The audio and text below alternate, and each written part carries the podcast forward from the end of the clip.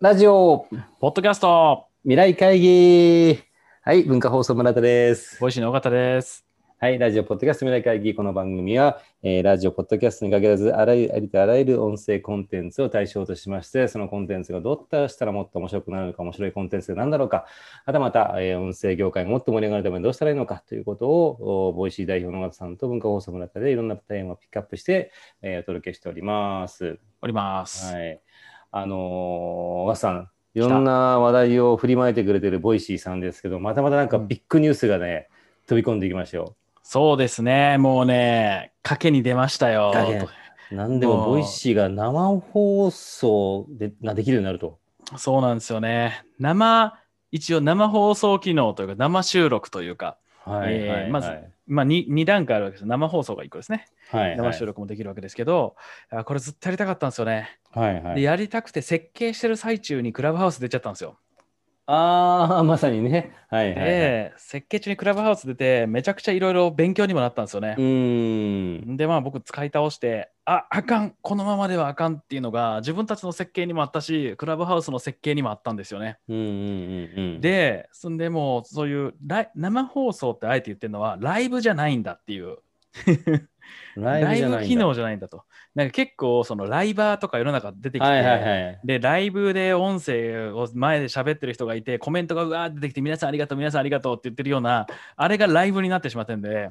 うちはもあーうライブじゃないんだとそのなんかこう双方向性をよりよく持ってやるんじゃなくて、うんこのラジオでいう生放送みたいなやつをうんうん、 IT 化したらどうなるかっていうのをめちゃくちゃ表現したかったんですね。うーん。で、えー今回はそのその満を持してうんうん。めちゃくちゃごっつもう普通サービス開発ってちょっとずつ出していくんですよ。はい何段階かでこれ出してはいこれ出してこれ出してで1個になっていくんですけどそれをすいきなりステップ全部もりもりで出したんですね。そうですね。はあの、このニュース初めてですもんね。うんでこのもりもりなのは何かというと1個目は、えー生放送を出せることですね。その生で、うんうんうんうんえー、と放送できますよと。配信できまっす。ていうはい。そうですそうです。ではうん1個ですね。でそれからその生で収録できるってことなんですよ。つま生でり収録できる。つまはりいこの、まあ、生ではほ生放送をしながらそのその中で、あえー、とスタートって押したらそこから収録がスタートしてーなるほど、なるスほトッど。プで収録が終わるんですね。で、これ、他の会社のサービスとか、いろんな生放送のサービスって、アーカイブしたときに、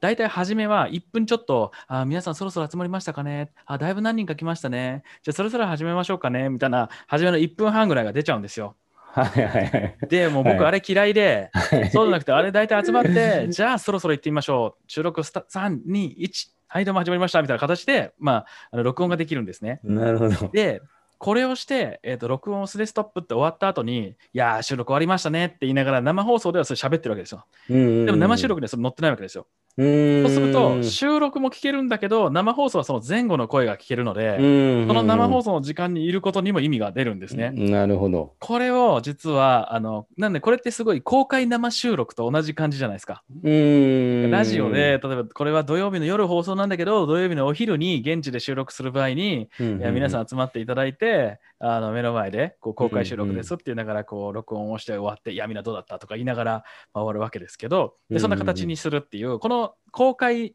生収録みたいな機能っていうのは IT 系には今のところなかったんですね。うーでんこれをすごくやりたかったなぜかっていうとライブ機能ってあまりつけすぎるとユーザーがそっちにめちゃくちゃ流れてほぼライブばっかりになっちゃったりするんですよ。はいはいはい。なんとなく反応がすぐ返ってくるから楽できるんでね。でも、誰こ向こうから来るコメントをひたすら読んで、えー、そうなのとか返してるのって、アーカイブにめちゃくちゃ向いてなくて、うんうん大してろくなコンテンツにならないんですよ。うんうん、はい。で、双方向性をあまり大事にしすぎると、コンテンツ自体のクオリティが上がらなくなって、ユーザーのレベルが下がっていくんですね。いいいものを作っていかなくなるので、うんもうそれは嫌だったんですよ。うんどんどんいいものを作っていけるような状態にするには、もうここはアーカイブにちゃんと残せるような使い方をしてもらおうっていうふうに思って、えー公開生収録っていう形にしたんですね。なるほど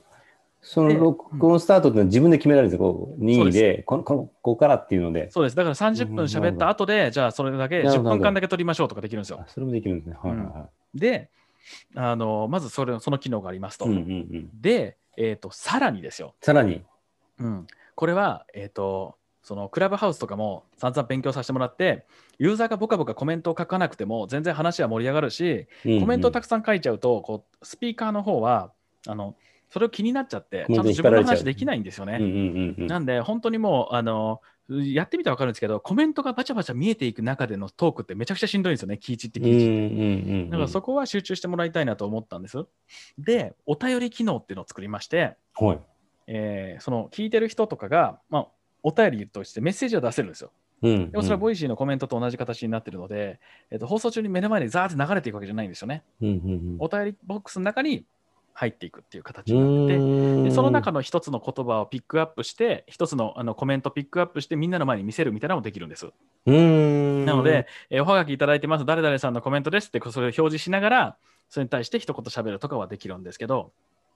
もなるほどう、なんでかなりコンテンツの主導権をとにかく発信者側に持ってきたかったんですね。うん。でコンテンツの主導権を受信者側にどんどん持っていくと発信者は受信者にこびたトークをしだすんで面白くなくなっちゃうんですようんうんうんうんうん。なのでもうメッセージは送れるけどリアルタイムに見るんじゃなくてそのもう前でも後でもその最中でもあのメールボックスに入ったやつをまあ見るっていう形にしてえーやりますとであとはそのまあまあ、こう生放送のルームにまあめタイトルとかメッセージングも入れれるようにするっていう形になってるので、まあ、かなりクラブハウスみたいな形のものにえー収録機能とそれからコメント機能、メッセージ機能みたいなのが、まあ、お便り機能がつくわけですね。うん。うん、でそれだけでもかなりまあ多分使い勝手良くなるんじゃないかなと思っているんでそうですすがね。これがまあ次のステップとして本当は開発分けてもいいやつですよねってっていいう形になってるんですよね。でそこにこうちょっといいねみたいなあの喜んでるだけのマークリアクショがン出るんですよ。リアクションマークはついてるんですよね。はいなんであいいですねコメントは出せないけどリアクションマークだけがついてるとみんながうんうんってうなずいてるはいはいはいようなはい笑ってる感じになるんですよ。でこれは喋るのがすごいテンション上がってくんですね。はい、おわおかります。受けてわかりまる受けてす。るわかり受けてるます。なんで、で、もうこれはリスナーがタイムリーにできるのがリアクションだけっていうふうに、うまあん、設い計いをでしすね。て、リアクションボタンなをるほど。してきたんですね。で、うん。ここまでがその第2段階のそのリスナー側のなんだはい反響のそうですね。え第3段階が、まだ。まだよ。これ全部もりもりですよ。はい。それが、えーっと、コラボ放送できることです。他の人もスピーカーに上げられるってことです。ああ、そうなんですなのね。はい。なので、リスナーの中からスピーカーに上げられるんです。なんで、とうとう、ボイシーの、あの、聞く方のアプリから放送ができるってことなんですよ。なるほど。で、これがパーソナリティ同士のコラボとか、あのリスナーさんからも誰かゲストに上げて喋るとか、そういうことができるようになって、4人まで喋れるようになるんですね。なるほど。なので、えっ、と、まあ、本当にクラブハウス的に自分のルームに誰か上げて対談してっていうことが、まあ、できるようになります。へ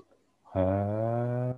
結構、すモごリいモでリすでね。やったでしょなんで、これであの今までにないコラボ放送だったりとか、ボイシーのパーソナリティ同士だったりとか、ちょっとリスナーさん上げて対談してみるとか、そういうことがまあ実際可能になって、まあ、それは収録もできるようになりますよと。じゃあ、あれですか、この、例えば、あの、未来会議が、はい次、ついついにえー生配信しますよってこう告知をすると、うんあの、フォロワーの方とか、あー集まってくれて、その中から、じゃあちょっとこのテーマに、あの人喋ってってピックアップして一緒に喋ると。うんそうです。それをちょっとこう、一部録音して、うんまた後日配信っていうことですでね。はい。なるほど。そのリスナー上げて対談できる形にすることで、まあ、よりコラボとかゲスト登壇、ゲスト放送みたいなものが、まあしっかりできるようにしましょうと。うんうん。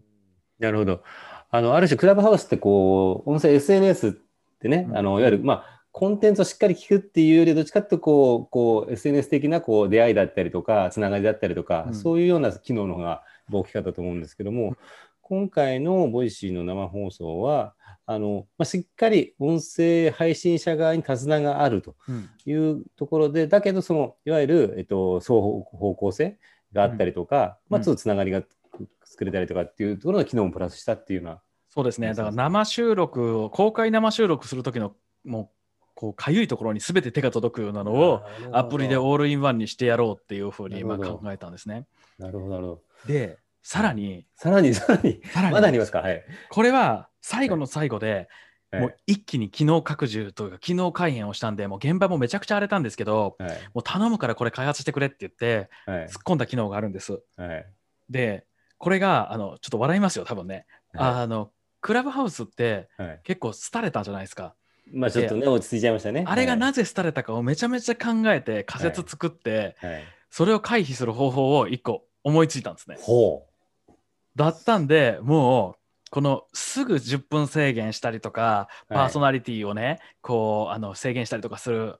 あの尾形の設計らしくはい。実はですね時間制限が入っていまして、時間制限入ってる。はい。この生放送機能、はい夜の8時から12時しか使えないんですよ。え、時間 ってその時間なんですかあ、はい。なるほど。夜しか使えない。そうなんですよ。ボイシーライブアワーっていう夜の8時、12時。で、土日祝日は朝の8時、12時も使えるんですけど、はい。このきこの時間しか生放送できないんです。面白いですね。で、なので、もうこの時間になったらボイシーに行こうっていうふうにみんなに思ってもらいたい。なるほどね。うん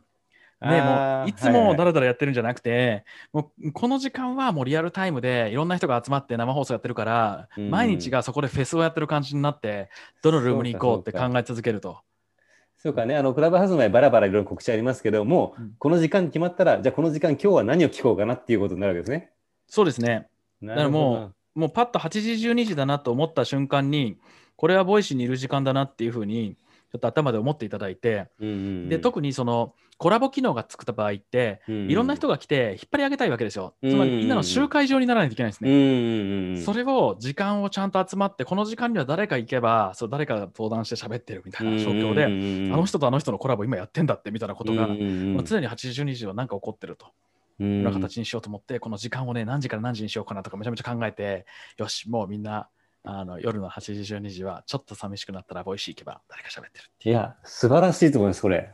うんまさにフェスですね。あの、ある種なんか制限をかけることによって、うん人をこうそこに集めるってし意味を持たせるっていうところは、うんそのまさに設計だと思うんですけど、うんね、ユーザーからしたら、えー、めんどくさい、いつでもいいじゃんと思いか思いそうなもんだけど、いやいや、この時間帯なんですよ、ボイシーライブアワーですか。うんなるそほうそうど。なるそほど、なのるほど。サービスがも盛り上がる盛り下がる時のファクターは何なのかっていうのを考えた時に人が集まることっていうところがもう何よりでかくてでその人が集まるっていうことを設計するためにはそこに想起して、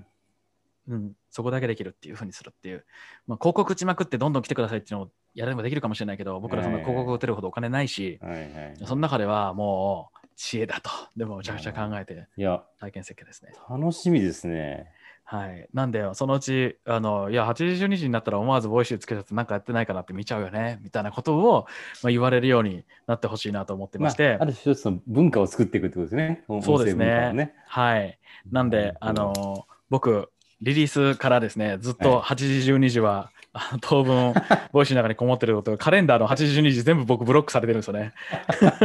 あの、一時期のクラブハウスに住んだように、 そうそうそう。ボイシーに住むということですね そう夜飯行けねえと思って。なるほど。思ってますいや、面白い。はい。ちょっとぜひちょっと皆さんもこの82日ボイシーのライブタイムにちょっと参加してみて、覗いてみてはどうでしょうかということではい、楽しみに来てくださはいい楽しみです。